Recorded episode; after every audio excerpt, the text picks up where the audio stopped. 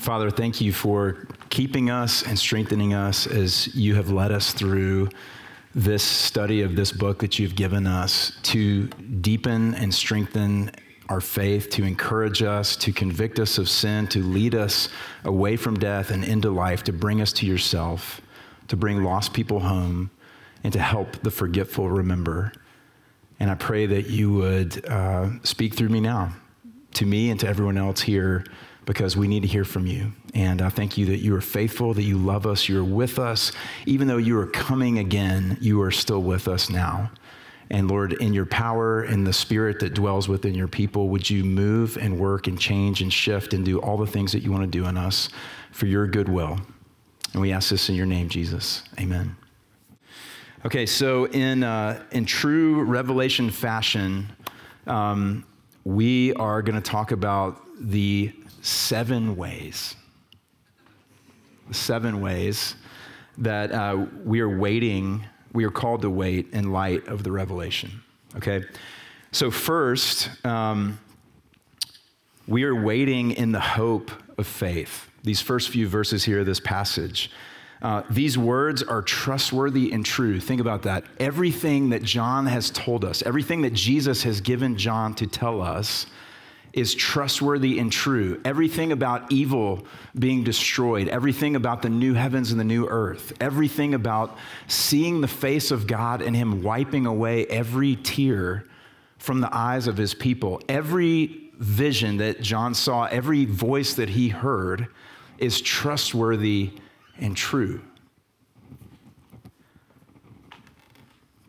And Jesus says, Behold, I am coming soon. Pay attention.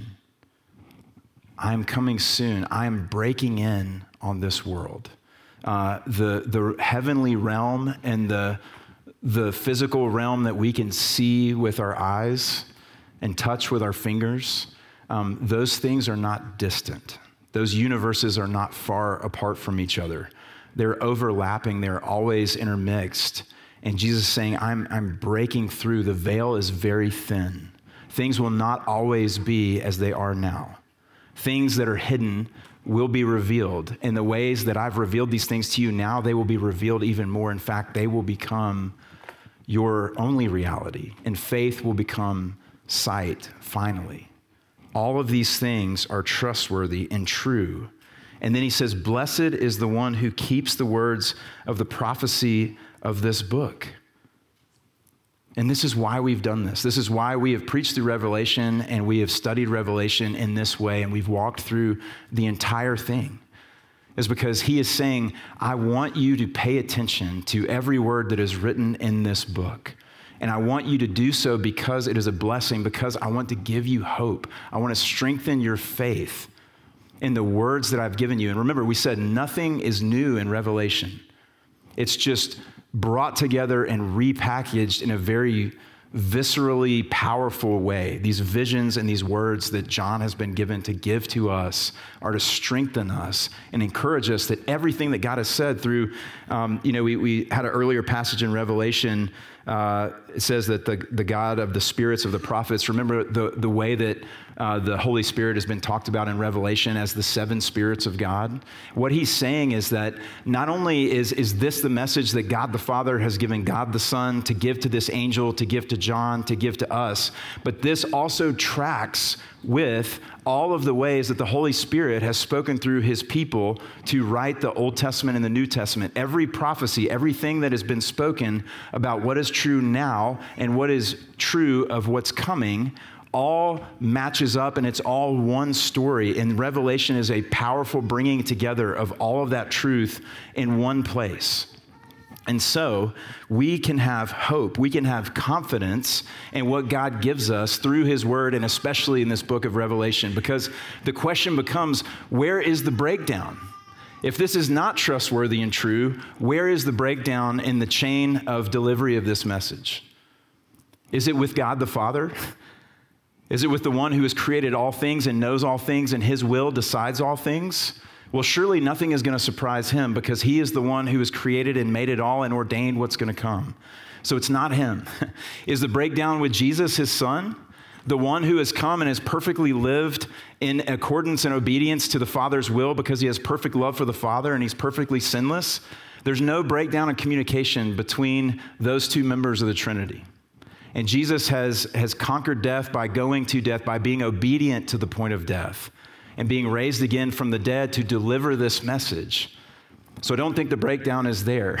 Is it with the, the angel? Did the angel confuse something and get something wrong as he was receiving it from Jesus? No, because angels are these perfectly holy and powerful messengers of God who exist to do the will of God perfectly. They are also without sin. So I don't think the, the breakdown is with the messenger. Is the breakdown with John, the one who is Jesus' beloved uh, apostle, the one who is now in prison? that if, if anyone has a, a reason to just give up hope, it's him because he's serving out a life sentence in this Roman prison island, this work camp.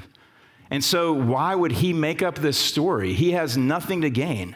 It's not like false teachers now who, who are going to gain uh, followers or going to gain money or going to gain influence.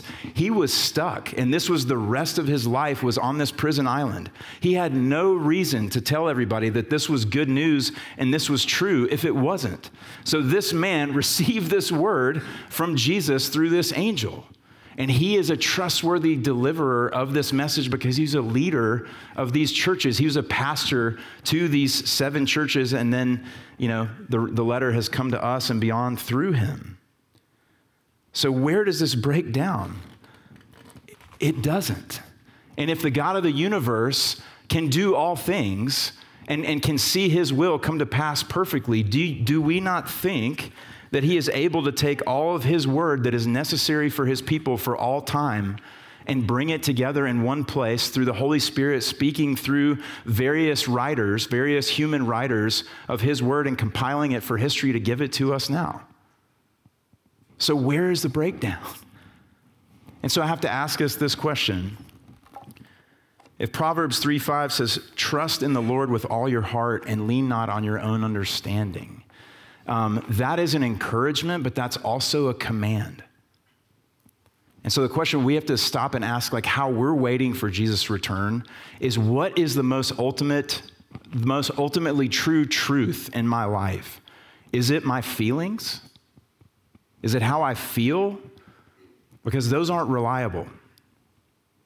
I can be sad, I can be angry, I can be confused, I can feel all sorts of different things. I can be drawn to things that are unhealthy for me, I can act in unwise ways, I can be ignorant and foolish.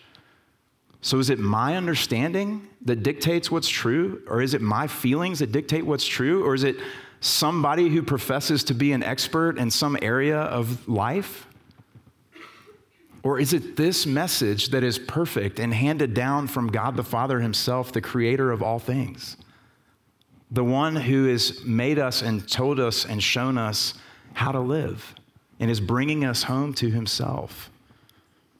You know, there are different kinds of doubt, and some of those forms of doubt are actually sin. And that's actually good news. Because if, if it's sin, then I can repent of it. And I can say, Lord, I am choosing to believe in my own understanding instead of what you tell me. And I don't want to do that anymore. Would you cleanse me of that? And He can answer that prayer. So it's actually good news. And so we need to search our hearts and say, like, is, is the issue that I'm having when I say that I struggle with doubt, is it my refusal to take God at His word? And if so, then that's not a condition. That's not a weakness. That's a sin. And the Lord can meet me in that when I repent of it and give it to Him. And He can work through His Holy Spirit that is powerful to work in me to change me and to deepen and strengthen my faith in Him. So, first, that's, that's the first way that it changes how we wait. We wait in the hope of faith. The second, is that we wait in the joy of faith. I love this. The second part of verse 8 and then verse 9.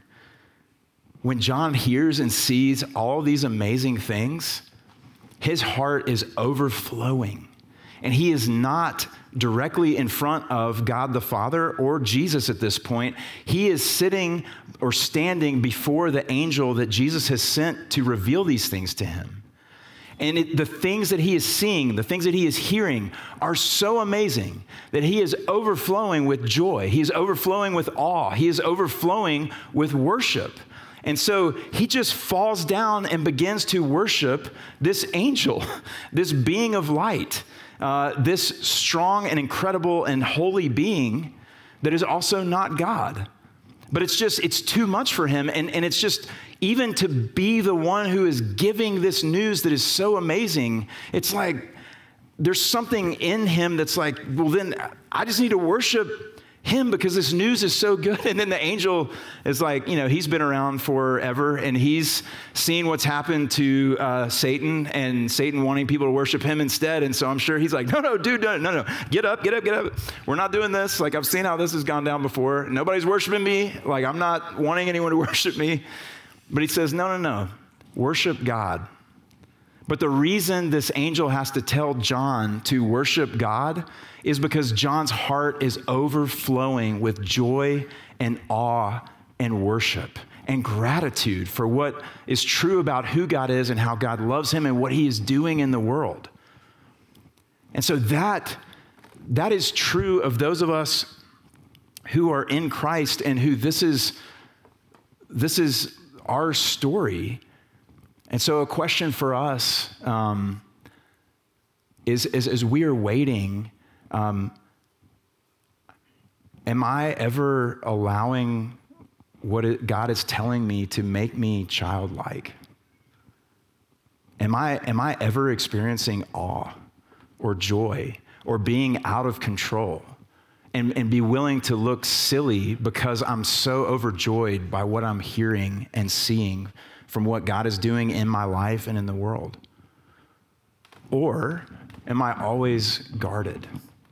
Is there a fear? Is there a something, a, a pride? Is there an unwillingness in me to let that out? Even here, like, am I just like, I'm only thinking about me and like how I sound and whether I want to sing, but it's like, am I just always deadpan? Because if that's so, I mean, yeah, we all have different personalities and we're, we're not as emotive as one another. But if that's always the case, then that means something's not right. Because this news is so good that it makes you tempted to worship the one who is delivering the news because you've never heard anything like this. You've never heard anything like this. There is nothing that compares to this, and there's nothing ultimately that compares to the God who is delivering and making this news true. And he is deserving of worship. And worship is not only what we do in here, but worship is when my heart just overflows and it makes me laugh and it makes me shout and it makes me smile and it makes me shake my head in like this joyful unbelief of like, I cannot believe that this is true. It makes me tell other people. But it changes me, it affects me. It's not just this information that's coming in and being processed, it really affects me and it fills me with joy. That doesn't mean that we're going to be experiencing joy 24 hours a day, seven days a week, but if I never experience it like this, then that means that, that something is, is not getting through. The third way that this leads us to wait is we wait speaking the words of faith. Look at verses 10 through 13 here. The angel tells John, Don't seal up these words do not seal up these words. These words are not meant to be hoarded and put on a shelf or locked away. These words are meant to be shared. The reason that Jesus is giving John these visions that become the book of Revelation is for him to share them with his brothers and sisters who are also living in the Roman Empire, who are also experiencing deep suffering and deep persecution. And Jesus is saying, You need to know what's true now, and you need to know what is going to come to pass definitely, so that you can be strengthened. So, John, don't seal up these words. And people of God who hear these words, don't seal up these words. We need to be sharing them with one another so that we can strengthen each other because our faith needs strengthening. We need encouragement because without strengthening and without encouragement, all that we're left with is despair. And so these words are not meant to be read once and sacked away. These words are meant to be shared with one another to remind each other what we consistently forget over and over and over again that God is good, He is here, He is coming. And we don't just share these words with one another, we share these words with the people that God has put in our lives who are all around us who do not know Him. Y'all, listen to this. Behold, I am coming soon, bringing my recompense with me to repay each one for what he has done.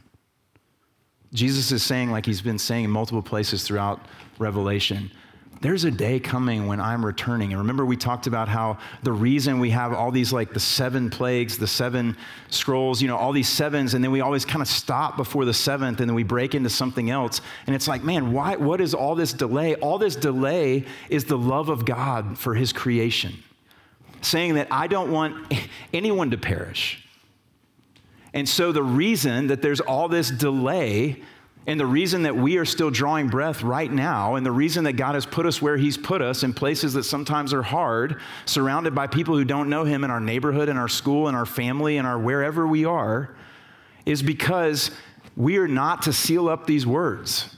We are to bring these words of life to the people around us, to introduce them to the one who is life, so that when Jesus returns, bringing his recompense with him, bringing the repayment to everyone for what they have done, that they will not be weeping, but they will be rejoicing because what they've done is they have put their faith in him and how he has loved them and what he has done for them.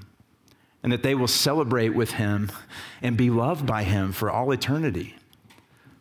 Now, no one's salvation rests on any of our shoulders. That's not what I'm saying here. But what I am saying is, um, he has put us in places in the world so that we can be around people who don't know him to bring these words of life to them because that's how he works in the world many many times to bring people to himself is it's through his children that we are vessels of his good news for the world.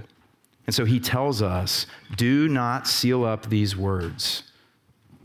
It made me think of uh, there's this passage in ezekiel 3 where there's so much drawn from ezekiel in revelation and God tells Ezekiel, Go to your people and tell them what I say, whether they hear or refuse to hear.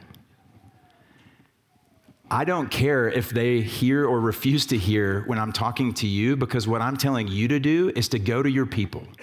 That means these people, the people who are your brothers and sisters, go to your people with my words to strengthen and encourage them. And go to your people who are the people of your school, of your work, of your neighborhood, of your family. Go to your people and you tell them what I've said. You tell them what is true, whether they refuse to hear or not, because that's what he's saying in this passage, uh, or in verse 11, where it says, Let the evildoer still do evil, and let the filthy still be filthy. That word filthy just means you're really good at basketball. No, it doesn't mean that. It means let the people, like, people are going to hear this and refuse to hear. Let, let that's all going to happen. Let that happen. But people are going to hear this let the righteous still do right and the holy still do holy. Some people will hear, and that makes it worth it. And when we get so hung up on our reputation or what people think about us, that is ugly, that is pride, and that is from the dragon. That is not from our Father. Because we have everything we need in Him. We're going to talk about that in January.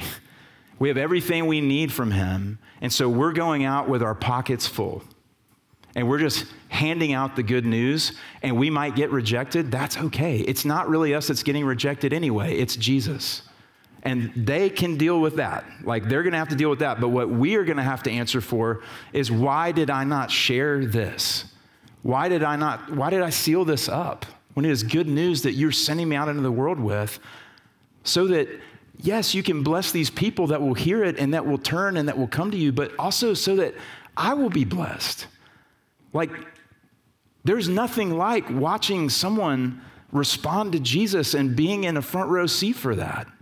Like, all the things that we think we desire, I'm telling you, nothing compares to that. Absolutely nothing. So we wait, speaking the words of faith. The fourth way that we wait is we wait in faith and repentance. Blessed are those who wash their robes so that they may have the right to the tree of life and may enter the city by the gates. This whole idea of washing robes uh, points back to this prophecy in Zechariah, and it's this scene that God gives Zechariah where jo- um, uh, Joshua, the high priest, is standing in a heavenly courtroom. And Satan is there, and he is accusing him. And Joshua is the high priest. He's representing all of God's people before God, before the throne. And Satan is pointing at him and yelling accusations, saying, Look at him. Like he is the great high priest. Okay, he is filthy. He is filthy with sin, so much less all the people that he represents. If he is, in effect, the best of what your people have to offer, he is disgusting. He is covered with wickedness and filth and evil and sin. And so, listen to this. Now, Joshua was standing before the Lord. Oh, and then it says the Lord rebukes not Joshua, but Satan, and tells Satan that Joshua and all of God's people have been chosen by him. And then it says this Now Joshua was standing before God, clothed with filthy garments. And the angel of the Lord, who is a pre incarnate Jesus, says, Remove the filthy garments from him. And he said to Joshua, Behold, I have taken your sin away from you, and I will clothe you with pure robes. What this is pointing to, blessed are those who wash their robes, is blessed are those who have experienced this transaction, where all we bring to the Lord is our filth. We are covered in filthy rags. We are covered in the filth of our pride and our self focus and our self worship and self, self, self, self, self, everything. And all we're doing is standing there being accused by Satan. And Satan, by the way, is telling the truth. Look at this person. Can you believe all the things that they have said? Can you believe all the things that they have done? Can you believe all the ways that they have thought? Like, and the Lord says, I know. And that's why I have come on their behalf. Jesus is saying, That's why the Father has sent me because he loves you. And that's why I've come because I love the Father and I love you. And what I've done to take away your filthy garments and put you in clean garments is I have initiated the great exchange. And that is where I take all of your sin in, not just onto myself, into myself. And I am hung up on a cross, the most shameful, excruciating death, so that all of God's wrath can be poured out on sin and all of the sin of God's people can be dealt with once and finally and for all. And then the Holy Spirit can come and dwell in you and make you new and give you my righteousness. I have taken your sin, your filthy garments, and have given you my righteousness, my robes that have been washed. And get this, so that you may have the right to the tree of life. Y'all, when we are in the new heavens, the new earth, it is not going to just be like cowing down and cowering and like, I, like, okay, yeah, I don't want to like make any mistakes because I'm barely here. No, no, no. No, we have the right now because of the blood of Jesus. We have the right to eat from the tree of life. That is our tree. And it says, You will also, uh, so you can enter the city by the gates.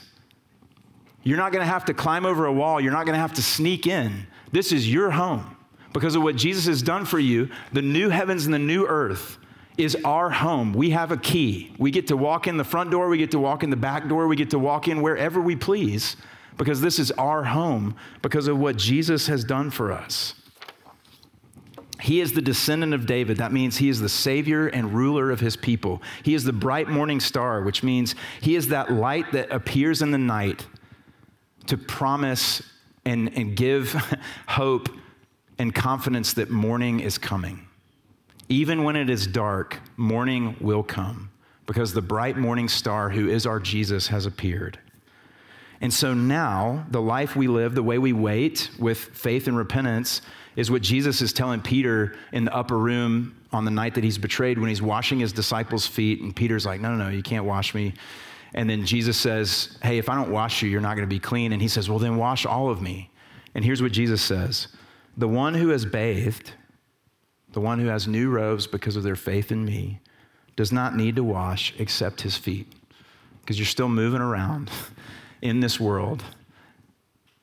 And, and that's this life of daily faith and repentance. Is I can repent to Jesus, I can have him wash my feet on a daily basis because I am in need of that, because I'm living in this world, I'm still in this body of sin.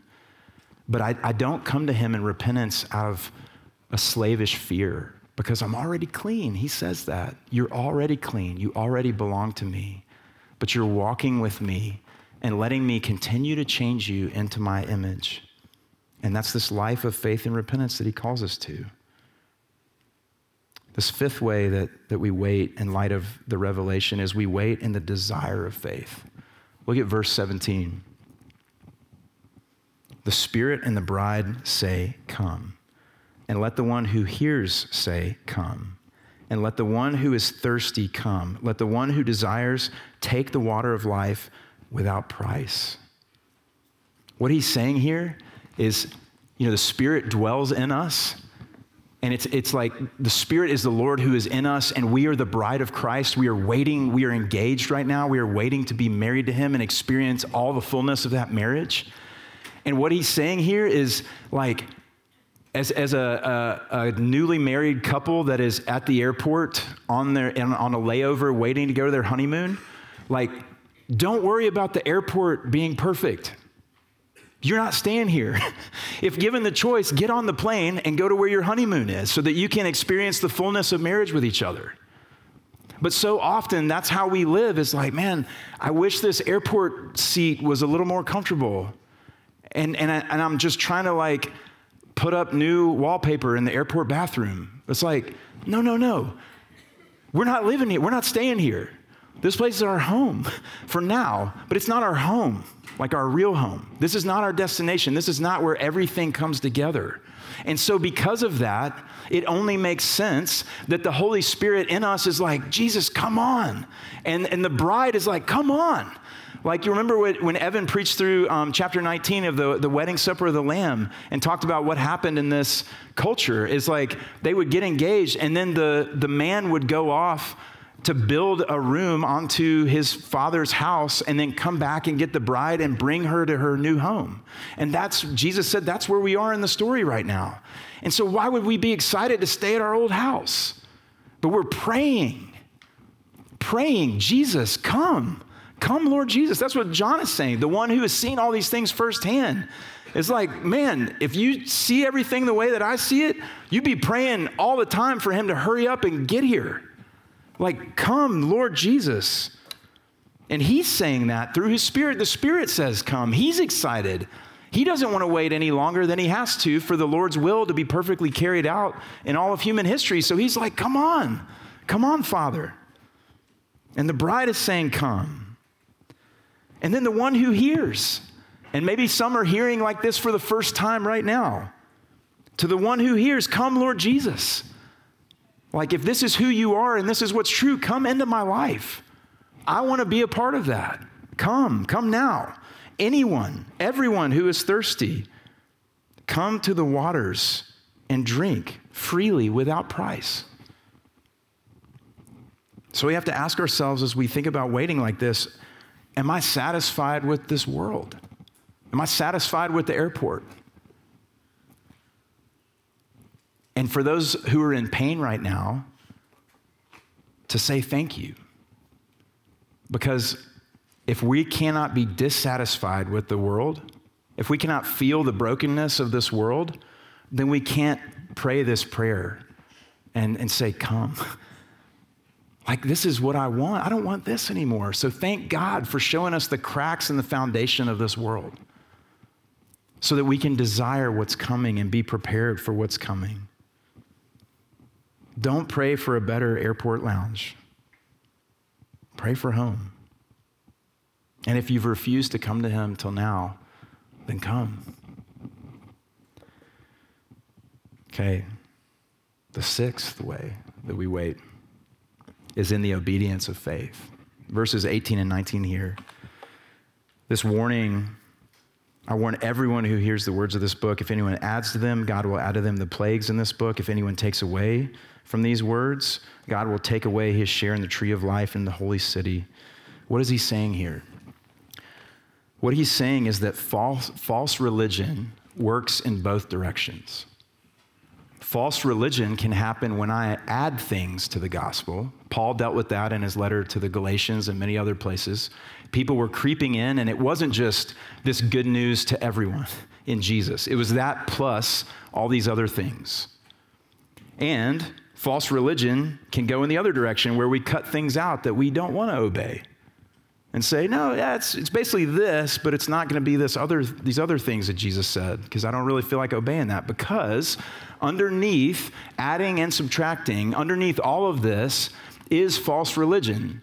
It's paying lip service to God without loving Him and worshiping Him from our hearts. And in both ways, we are trying to put distance between us and Him because of our own pride so that we can worship ourselves and not him. And he's saying, yeah, people who live like that and make a practice of living like that, they don't really know me. And they won't be with me because they're not my people. Because my people know me and love me and want me to come to them, and they want to hear my voice and obey, not perfectly but that's the trajectory of their lives because the Holy Spirit is living in us and doing something new in us. So here's a question for us. Well, I want to say this too. In Romans, multiple times, Paul refers to this idea of the obedience of faith. In 1 Peter 1 and 2, it says, God chose us that we would be obedient to Jesus Christ. And in Matthew 15, 8, Jesus says, These people honor me with their mouth, but their hearts are far from me. So, the question for us here is when we encounter an impasse between our will and Jesus' calling in our lives, which one breaks? Which one breaks? Because we will come to those impasses. We will come to those forks in the road where what I want does not match what he wants for me. Will I let him change me or not? And that is a good reflection of where I really am. And that is why, as Evan said, membership matters so deeply. Because we all constantly add and subtract to God's word.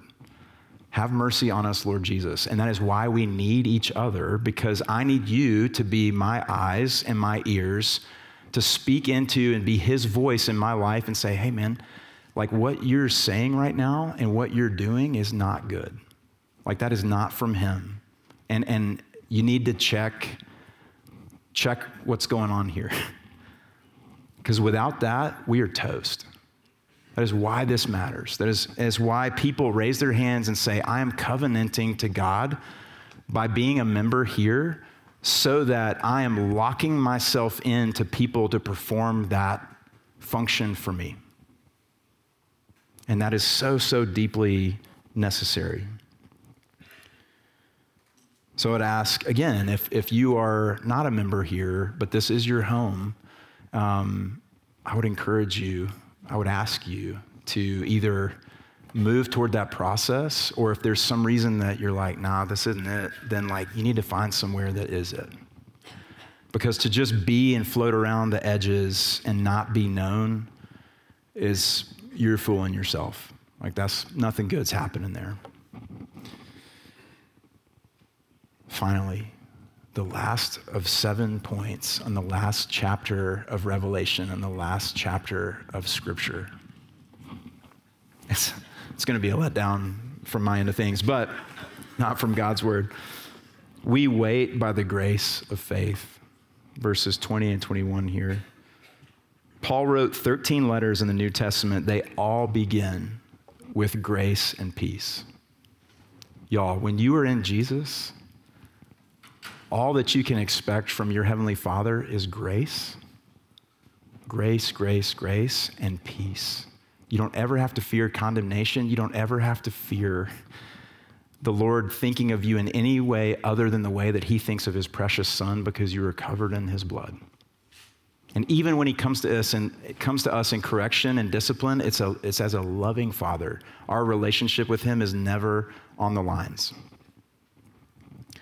Jesus is saying, Hey, I am certainly coming soon. You can be certain of this. The way things are now is not the way that they will always be. And I am telling you, me, your Savior Himself, I'm telling you, this is certain. In fact, three times to make it perfect, to make it comprehensive, three times in this passage, in this epilogue, Jesus says, Behold, I am coming soon. It's complete, it's finished, it's trustworthy. And the grace of the Lord rests on his people forever because of the finished work of Jesus, the loving will of the Father, and the continuing, perfecting, maturing work of the Holy Spirit in us. We are not loved by God because of what we do or don't do. We are loved by God because of what he has done and what he is doing in us and for us and through us. John 10 28, Jesus says, In me, my people will have eternal life, and no one will be able to snatch them out of my hands, including themselves. Brothers and sisters, Jesus is coming, and he is with us now in the waiting. He is strengthening our faith. So let us go out with ever increasing joy and peace and a love for him and for one another and for this world where he's placed us. Father, thank you for this book. I am sad uh, that this is over.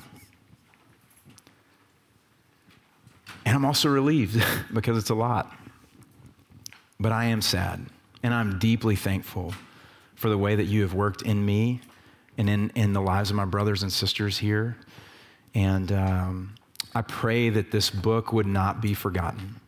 I pray that this book would become a, a favorite devotional for each of us to come back to very frequently, for you to use as a powerful weapon in our lives for your good purposes. Lord, thank you for all of your blessings. Continue to bless us as we worship you. In Jesus' name, amen.